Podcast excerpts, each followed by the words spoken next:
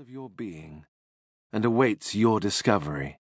And also, you can approach the summit in an instant. It doesn't necessarily take years of practice.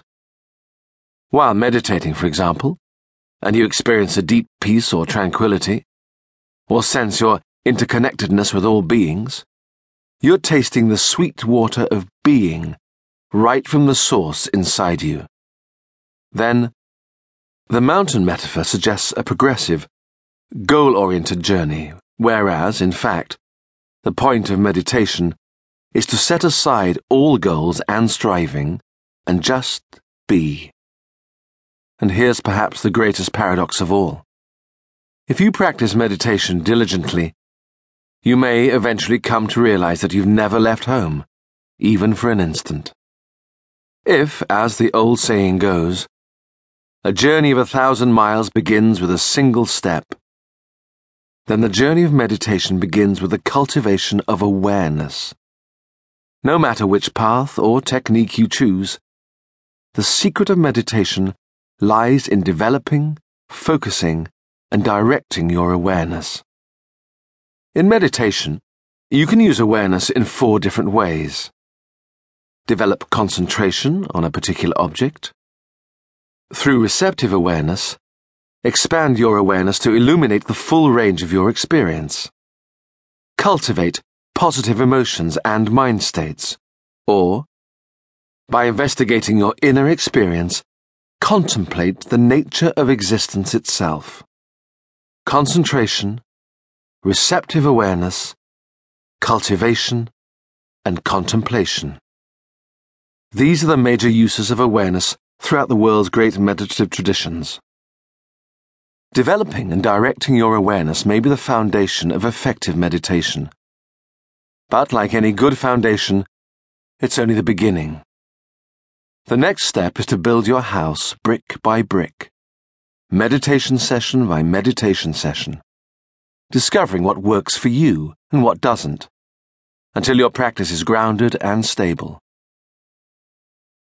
The key is to experiment with different forms of meditation and trust your intuition to tell you which ones are best suited for you at this particular point on your journey up the mountain.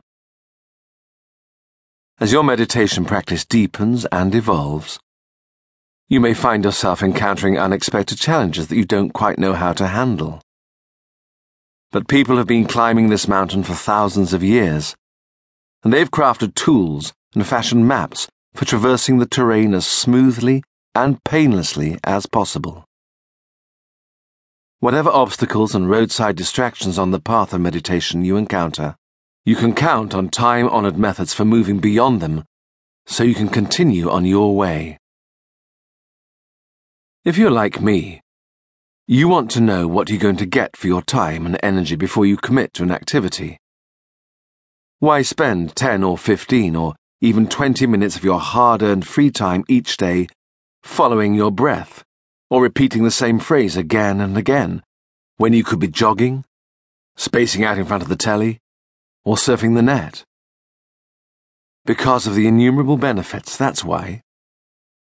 Meditation offers a time honored antidote to fragmentation, alienation, isolation, stress, even stress related illnesses and depression.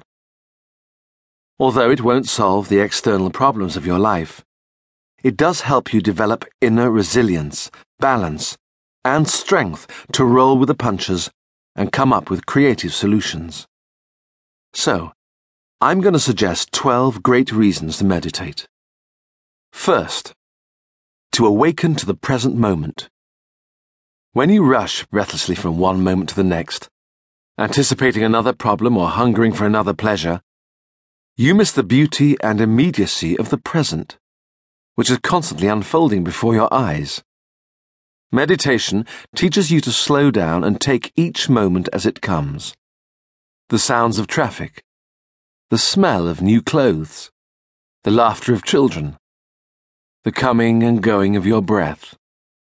In fact, as the meditative traditions remind us, only the present moment exists anyway. The past is just a memory, and the future a fantasy. Second,